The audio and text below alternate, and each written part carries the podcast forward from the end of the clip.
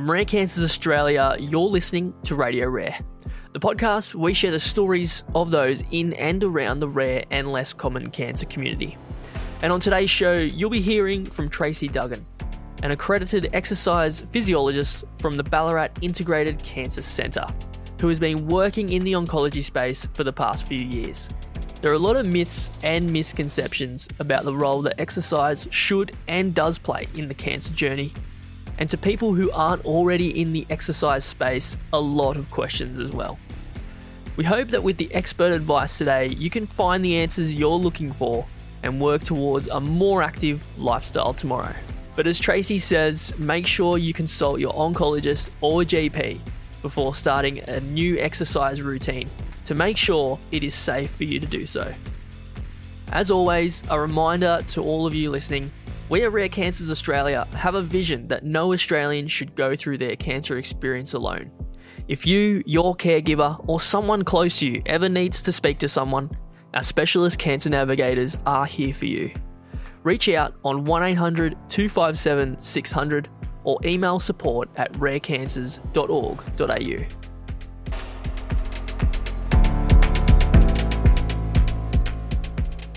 Good morning to all our listeners, and thank you for joining us today on Radio Rare. I'm Dr. Emily Isham, and with me today, Tracy Duggan, who's an accredited exercise physiologist working predominantly in oncology at Ballarat Regional Integrated Cancer Centre for the Ballarat Health Service. Welcome, Tracy. Thanks, Emily. Um, and thanks for the opportunity and having me today.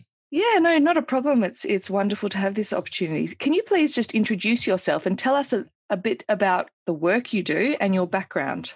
Yeah, for sure. So, um, as you said, um, so predominantly um, for the last six or so years, I've worked in exercise in oncology for people before, during, and after all sorts of cancer treatment at the Ballarat Regional Integrated Cancer Centre, also known as the BRIC. You'll find me regularly sharing information about exercise and oncology in our Why Wait for Wellness education session, ran here currently on a virtual platform at the hospital, and that's along with our dietitian and our psychologist. And just more recently, I have actually commenced um, some work in the chronic kidney disease space. That sounds like quite a broad area that you're working in.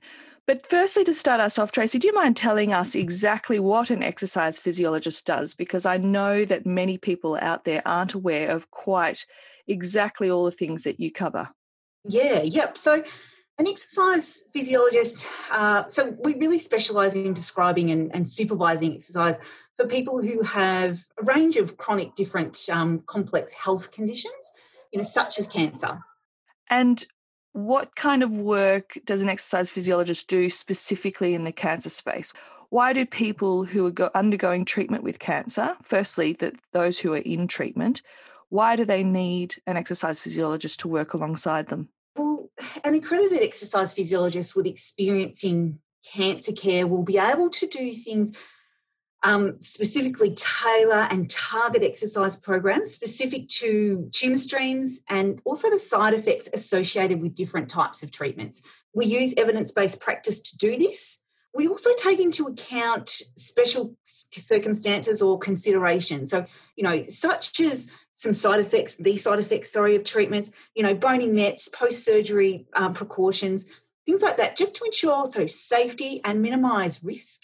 We provide also cancer specific education and, and advice to really empower and equip people with the tools and the knowledge, you know, to help improve overall health and well-being. You know, in general, so exercise physiologists will have, you know, that knowledge and understanding, you know, of cancer diagnosis, you know, the types of treatments, the side effects, the phases of, of, um, of cancer as well. And all these things, um, you know, we need to take into account um, and to be aware of of how that may impact um, a person's ability to exercise. That was really good.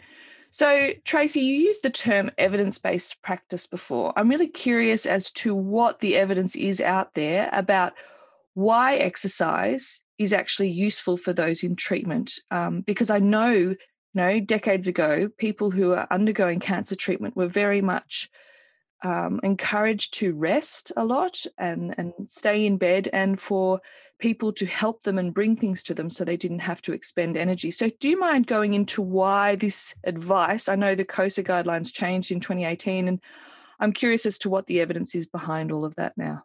Yes, yeah. So historically, the message was, you know, to to rest and and rest is best. But that you know has certainly changed um, and the evidence shows us and the research shows us that regular exercise can certainly help improve or prevent the decline in muscle strength um, and fitness and we know that there's a general percentage of muscle loss that occurs say for instance during chemotherapy um, and exercising um, can actually maintain or even improve physical function it can help reduce the severity of, of some symptoms, side effects such as you know pain, nausea, and the big one, fatigue, um, which is one of the most common um, and debilitating physically um, and emotionally. You know, certainly exercise can help counteract that side effect it can actually help improve chemotherapy completion rates. So, help people get through and complete their full regime of chemotherapy, you know, without a dose reduction, thus, you know, getting more of that chemo agent into the patient. Um, so, the patient is tolerating treatment a lot better because they're not experiencing you know, as severe side effects, and they're able to actually, you know, go through and, and complete that regime. And that really gives, you know, the best chance of survival the other things that we'll um, sorry the other benefits um, so we also improved emotional well-being. So there's the, the, the physical benefits but there's also the psychological benefits as well. So improving your mood self-esteem you know it's great stress relief. Exercise is a natural um, you know it can naturally lift people. It can be a welcome distraction. It can be an outlet. And i think it can be something that people can choose to do to become actively involved in their treatment I'm just going to go back to you saying that fatigue can be helped. Now, that seems counter to the whole idea of exercise where people feel quite worn out afterwards and generally feel more depleted of energy when they've had a big day. Tell me why exercise improves fatigue it is a common thought like does exercise um, make my fatigue worse? And, and and often that is a common thought and and can be a barrier to exercise. And sometimes we do hear people say you know i'm going to wait until after i actually finish my treatment to start exercise. And we explain even though exercise may be the last thing that you feel like doing during your treatment and during really difficult treatments you know it can certainly help boost your energy levels as I said, it, is one of the most debilitating side effects that affects people. Um, and it, you know, it can be bothersome in that it can persist long after treatment has actually fin- um, completed, has finished. So poor overall fitness, generally associated with you know cancer-related fatigue. Loss of muscle mass significantly con- contributes to cancer-related fatigue. In general, we know that everyday tasks, for example, you know, showering, getting dressed, can take more effort. Um, so in people that are fatigued, because generally there's less muscle mass to use. So it's more taxing on the body. But certainly we can counteract that. We can help to counteract that by incorporating, um, you know, a highly, you know, a, a targeted, a specific program suitable to that individual and their current ability, their cancer type, you know, their condition. And we can put some tips, some strategies in place um, to make to make it achievable. So things like having an exercise plan for a good or a not so good day in place. So fatigue varies. So it might be on one day you're able to go for a walk on around the block, but another day your fatigue levels um, are not fantastic. It may be that you go for a walk to the letterbox or back, or it is about self care activities for the day you know or if you are really really struggling it may be about if you are sitting on the couch or lying down for long periods of time setting a timer every 20 minutes to just stand up move around go fix yourself a drink and come back and sit down. So we really encourage you to listen to your body. You know rest is valuable. Rest when you need to. Be active when you can. But you know, really looking at incorporating, making sure that, you know, we start at a lower intensity and we build ourselves up. we exercise for shorter periods of time and in blocks over the day. So, you know, if it's a struggle to do, you know, 10 minutes or 20 minutes continuous of exercise, you break it down to, you know, five minutes and you might spread that out over the day. So we get a bit strategic how we do things and, and how, um, you know, we can make it and design it and tailor it to work for you and, and, and that person's need at that time right now. Yeah, that makes sense. It's a you know smaller chunks is much more manageable um, and achievable. You know to to actually get started with. So, are you saying going back to the fatigue issue that doing exercise during treatment not only improves your threshold for what you can actually manage? So, you know, if you if you're doing beyond getting up and going to the shower, then it may, then it means that getting up and going to the shower is easier. But are you also suggesting that people recover better and have less muscle deterioration when they're at rest and on treatment?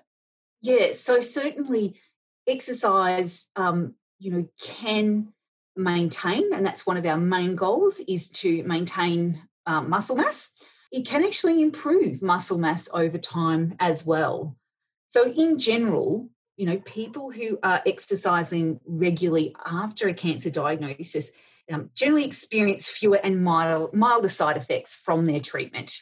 Yeah, fine. That, that that makes sense. And can people get fitter whilst on treatment? Like if they start off with a diagnosis and they've got no base level of fitness because it's never been something that they've considered, can you actually start exercise whilst on cancer treatment? Yes, absolutely. So and people who do come in, you know, quite sedentary or haven't been exercising in the past, haven't been to the gym or not the sporty type, you know, um, can certainly come in and, and start exercise um, and surprise themselves actually and, you know, improve their fitness over time. During cancer treatment, it is very common for patients to lose large amounts of muscle mass, which, as Tracy explained, can make even the most basic of tasks each day just that little bit more difficult. But by actively maintaining your muscle mass, or even gaining new muscle before, during, or after treatment, you can minimize the daily accumulated fatigue, resulting in more energy and better treatment outcomes.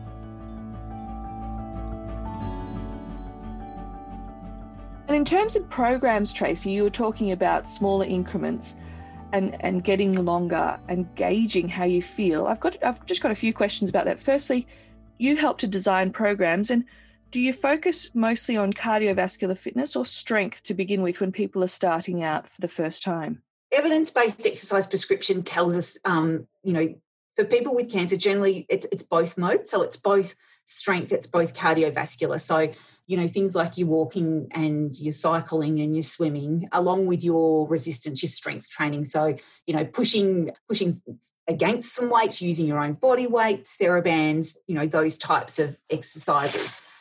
The focus may change depending upon the person's goals. So if someone does come in and um, there has been that loss of muscle mass we may place more emphasis on the strength side of things the other thing that we may add in, so there's other modes of exercise that we can add into people's programs too, depend upon their circumstances. So their, you know, their diagnosis, um, you know, their staging, the treatment they're having, um, you know, specifically the, the tumor stream and the side effects.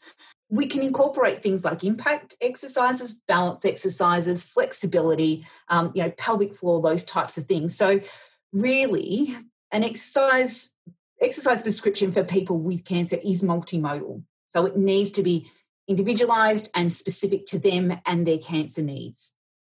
And that's where, of course, your expertise would come in. I'm curious as to how how would people on cancer treatment gauge when they should have a rest and let their body recover versus when they should actually push themselves a little bit um, because they can manage a little bit more. Mm. And it is that, you know, listen to your body. Things can change from day to day, from um, week to week, depend upon your cycle of treatment. And what may feel like moderate intensity on, or, or sorry, light intensity on one day may feel like moderate intensity on another day in between treatment cycles. It's about listening to your body um, and reporting how your fatigue levels are going, monitoring that.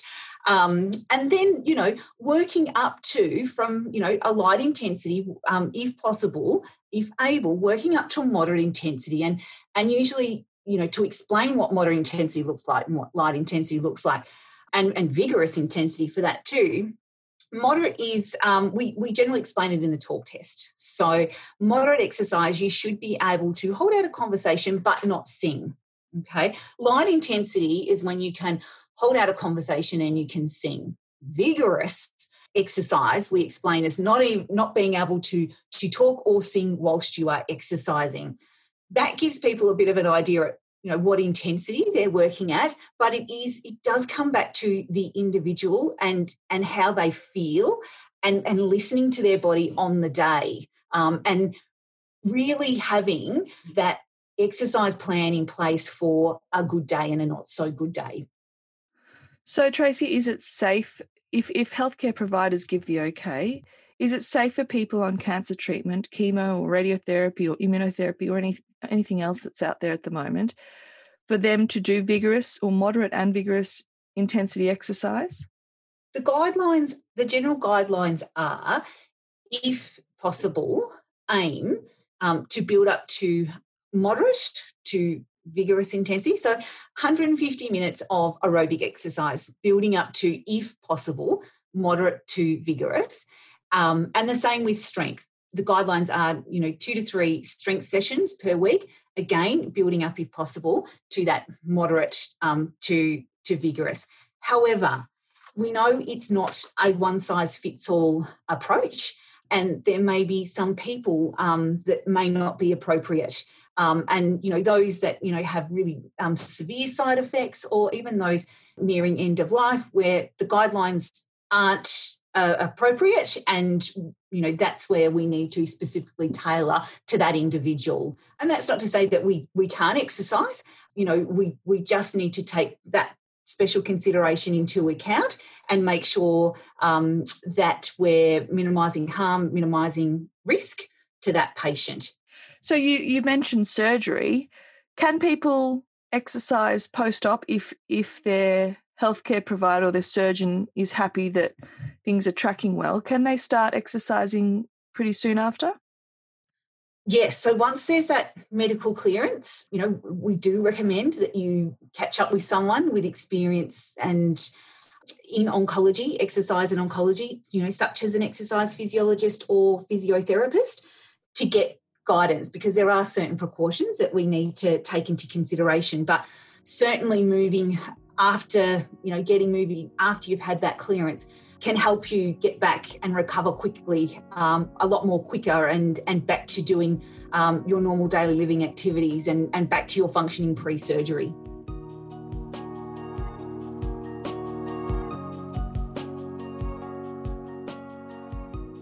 Coming up after the break, Tracy talks about what it's like to exercise in isolation and some of the resources available from your own home. Before that, a word from our specialist cancer navigators in the patient support team. Hi, my name is Beth, and I'm a specialist cancer navigator with the patient support team at Rare Cancers Australia. Our team understand that everyone's journey is different, so we are here to support those affected by a rare or less common cancer diagnosis by navigating you through some of the hurdles you may be faced with. For example, we can link you in with peer support which is linking you with other cancer patients who are going through a similar journey to yourself. We can also link you in with support groups that we have run for patients or carers. We also have the ability to link you in with clinical trials for your specific cancer type. We can link you in with specialist clinicians for your cancer type as well. So if you'd like, feel free, give us a call on 1800 257 600 or email us on support at rarecancers.org.au. Welcome back to Radio Rare. Tracy has spoken about the benefits of taking on exercise as a part of your cancer treatment pathway and explained how exercise can lower fatigue. We now rejoin the conversation and listen in as Tracy shares some of the resources to stay active when isolating at home and delves deeper into what to do on those low energy days. And so, what if you're coming from the opposite, the opposite uh, direction, for want of a better word, um, and you used to do a lot, and then you were diagnosed with cancer, but your body can't do what you want it to do anymore? Do you continue to try at that level, or do you just have to really wind it back and, like you said before, just um, do do what you can, but listen to your body more? Yeah, exactly. So it is tuning into your body. And look, there is evidence to, to support integrating exercise into all phases of cancer. So from, you know, pre-treatment to palliation, it's important really to seek out that support to match the exercise prescription to where the person is now. And it, and it may be that based on a person's goals and abilities, and you know also their preference we just may focus on your physical activity and functioning you know activities of daily living you know, rather than a structured set program. Okay, so going on from that, a lot of people who have cancer or are on cancer treatment have to put themselves in isolation, whether that's in a transplant room or they're in hospital for a long time, or they have to keep themselves at home so that they're not exposed to lots of viruses and bacteria out there. I'm curious as to what you recommend for these people to do if they're not allowed outside and they're within the confines of four walls. How do you help those people design a program to keep them moving? Yeah, well, you know, and particularly with COVID um, this this year, um, you know, your exercise professional can keep in contact with you via the phone, telehealth, and the new virtual world of, of group education as well. So there's means of, of keeping in contact. If your immune system is really compromised and, and weakened that um, it's not advised for you to go at um, you know to public facilities such as pools and um, gyms and those types of things. But exercise cannot be only delivered in hospitals and community-based settings. It can be in your own home. And you know being isolated um, being at home doesn't stop you from doing your exercise programs and they can be just as effective using your own body weight, using dumbbells, using TheraBand, household items, you know, and walking. Your exercise professional can, you know, help you and guide you with that. Yeah, and COVID has brought with it a lot of terrible stories, but it has also allowed the internet to be used in ways that we've never thought of. And I know that there are lots of gyms that are running online sessions and um, online exercise programs and YouTube workouts and all sorts of things. So I'm wondering, Tracy, whether you have got perhaps an example, of course, without breaching confidentiality, of people who you've helped get started from scratch, who've been on cancer treatment and have needed specific motivation or specific exercise programs and what good outcomes that they've noticed in the in the interim? Because it's really it's really great for people to hear how it's helped others i think so I guess one of the biggest things that people notice and, and pretty much straight away is the difference to their fatigue levels. So we monitor fatigue levels pre and post session, and, and often people will um, come in and their fatigue levels will be um, quite high. And, you know, after their session, they'll leave feeling that little bit better. So you know that's really significant um, and that can be a big motivator too to continue to exercise that they can see that that makes them um, you know it, it, can boost their energy. The other big thing is is mood as well and you know we know the research shows that only you know a relative small amount of exercise in fact you know just 10 minutes of a brisk walk can actually improve our mood. Um, so they're they're some of the first things that we notice that people can do. Um, that people you, know changes um, to you know their everyday, which uh, can be quite are quite significant. You know, it, it, may be for some people it is it is about maintaining where they're at. We don't want that functional decline um, in their muscle mass and in their strength and in their ability to go about doing their normal daily living activities. I guess, some goals where people um, have been able to achieve. Um, you know, say for instance, getting down on the ground and playing with the grand, grandchildren. Love to play with their grandchildren, love to do it at their level, but then have trouble getting back up again. So, functionally working on that strength to be able to get back up again. Really, sitting down with the patient and with the person and working out you know what it is at the moment that you struggle with that you're really having difficulty with and, and how we might be able to help with that. The 150 minutes worth of exercise that can be really quite overwhelming when we say that and you know if we can building up to moderate you know to high intensity um, and that can be really overwhelming. So really making sure that people are aware that it is individual you know to you and your specific needs. So you know some people may exceed this goal. Some people may progress progress towards this goal. And some people may have a different goal and you know if these general guidelines are not appropriate. Um, so it's just it's certainly not a one one size fits all approach You may have heard Emily or Tracy speaking about the recommended 150 minutes of exercise from COSA, which is the Clinical Oncology Society of Australia. But it's important to remember that we all start out at various levels.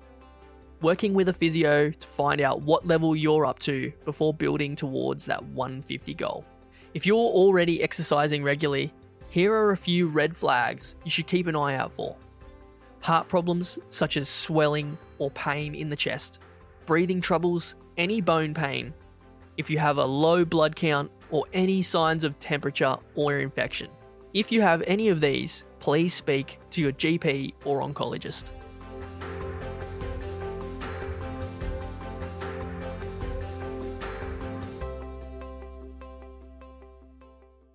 Perfect. So, Tracy, just on that, on the 150 exercise, minutes of exercise a week as per the guidelines, I'm just wondering what you suggest to parents with kids or teenagers on cancer treatment, um, because obviously it's not going to be the same number of minutes that are recommended, whether you know in the COSA guidelines, um, and how carers, if carers want the the adult the special adult that they're looking after who has cancer, or the parent wants their child on cancer treatment to start exercising, how would carers approach that and motivate those people? Uh, by doing it together. By, you know, that's one of the biggest motivators is exercising with other people and finding something that you enjoy and doing it often. And I think for kids, that's really important that we do it through, you know, activities that they really enjoy so identify that and and be doing it you know um, together as as a group the other thing you know there are you know there are walking groups there are kind of cancer specific exercise groups as well and i think that support along with the exercise is great recipe to keep yourself motivated okay so going back to that i don't know i mean certainly from from our experience the idea of exercise during treatment had not been brought in as mainstream and part of the inpatient managed treatment program.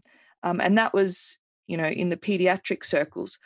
I'm curious as to whether you're seeing change now in the adult oncology hospitals as to whether it's actually being prescribed and in a more formal way, and inpatients are being followed up, you know, daily or every second day um, in terms of getting their exercise or their body movement or their muscle strengthening time every day while they're in hospital? Mm, so first of all, you, we are seeing more exercise physiologists um, working in hospitals and in the cancer space in hospitals, which is really exciting. So I specifically don't work on the wards. Um, so I'm probably dealing with people outpatient wise. But we are certainly seeing, particularly with the release of the COSA position statement um, in 2018, which was actually just recently, just slightly updated in October this year. So no significant changes. It's really just emphasising uh, what we've what we've actually been doing. But certainly since the release of that position statement, exercise, you know, and and the statement you know, was that um, they recommended exercise integrated as, as part of cancer care, um, you know, to help basically, you know, minimise, counteract um, those side effects of treatment. So we are seeing, um, you know, certainly more people being referred to exercise and referred to exercise early, which is really important. So if we can get people exercising and avoiding inactivity um, before their treatment starts, fantastic. In saying that, though, it's never too late to start an exercise program. Yeah, that's good to know because some people think, oh, it's all, it's all, you know, I'm on treatment. There's no point now. But you're absolutely right. It's never too late to start, is it? Absolutely. And, and as I said, you know, there can be benefits, you know, through all phases of treatment.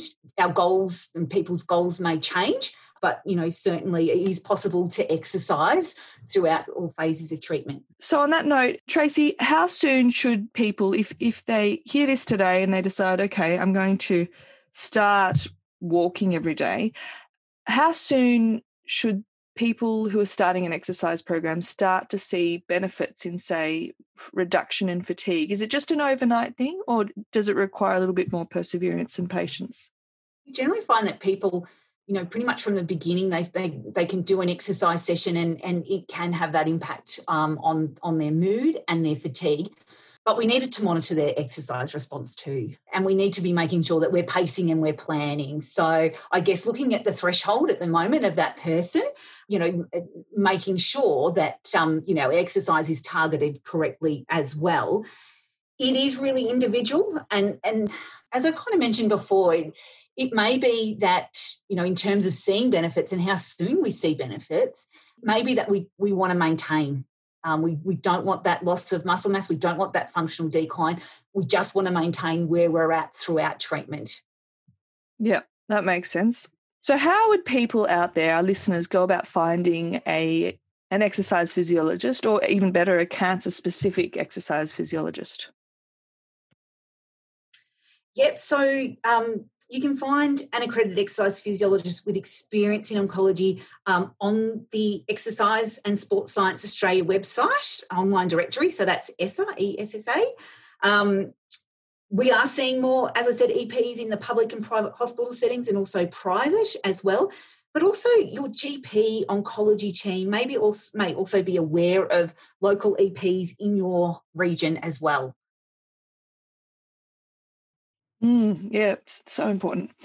Well, thank you very much. And and Tracy, usually on these episodes, just to get get to know the person behind um, what we've talked about a little bit, I do like to ask at the end if you have a favorite book or podcast you like listening to. Yeah, yeah, and um, this year has just been a really funny year. Actually, we've been bogged down in um, with you know remote learning with school and um, it's just been certainly a different different year. So i feel as though i haven't possibly been listening to as many podcasts and and um, reading apart from professional development as much as i usually would. Um, so but a colleague actually um, passed this uh, podcast on to me a couple of weeks ago and I've, I've found it really interesting and been listening to it um, quite often in the last couple of weeks. And it's called um, Listen Able, and it's a podcast by Dylan Alcott and Angus O'Loughlin. I don't know if you've heard of it or not, um, but really, it's just you know. It just, just gives everybody a greater knowledge and understanding of the everyday challenges faced, um, you know, by people, um, you know, um, with disabilities, and and it's really through incredible stories that they share. Um, and i just it's just inspirational listening. So um, that's something that i've been listening to at the moment. Gosh that's fascinating especially in a year where everyone's kind of struggled. It's it's amazing to hear of people who've done it extra tough isn't it? Yes exactly. Yeah yeah and and i think um yeah it's certainly um you know these you know both angus and and dylan um, you know really do a fantastic job in sharing these stories and um, you know quite down to earth in doing it as well. Yeah yeah that's amazing. I'll have to check it out. Well tracy thank you so much for giving up this time to educate us a bit more and give us ideas about where we can all start, um, especially to those of us who are on cancer treatment or those of us who are caring for people on cancer treatment. It's just really useful to know how to start an exercise program um, how to stay motivated, why it's beneficial, um, and how to go about you know introducing it into your schedule. So we really appreciate you putting aside the time to do that today. Thank you. Thanks, Emily. Appreciate the opportunity.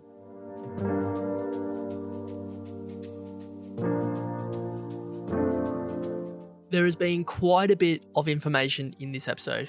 And we hope that a lot of you out there listening are thinking of incorporating some form of exercise routine into your own lives. And if you can, here are a few key points to take away. There is no one size fits all exercise plan. Everyone is different and we have different needs. Make sure your plan is targeted to you, your health level, and the priorities you set. Rest is super important, as that is when the majority of development happens. Exercise when you can and according to your needs. If you need a reason to continue exercising after treatment, it has been shown to reduce reoccurrence, reduce risk of some secondary cancers as well as other chronic health conditions. And remember to make sure you consult your oncologist or GP before starting a new exercise routine to make sure it's safe to do so for you. Tune in next episode when we speak to Dr. Jay Perry, a research associate operating out of Wollongong University as well as RCA's own Dr. Amanda Ruth, the author of the NOAA Vision 2030 report, as we look into the future of cancer medicines in Australia. Radio Rare is produced in house at Rare Cancers Australia and is hosted by Dr. Emily Isham and me, James Matthews. Narrative writing and mixing of today's episode by Alexander Smith. Reporting by Dr. Emily Isham. We are edited by Christine Coben and myself, and our episode music is from Audioblocks. You can listen to all of our episodes for free on our website, and you can also find us on iTunes, Spotify, and Google Podcasts. Simply search Rare Cancers Australia and click the subscribe or follow button at the top of the page. You can also follow us on Facebook, Twitter, Instagram, and LinkedIn to keep up to date with written stories from patients, carers, and information regarding rare cancers. Thank you for listening. We'll be back shortly with our next episode.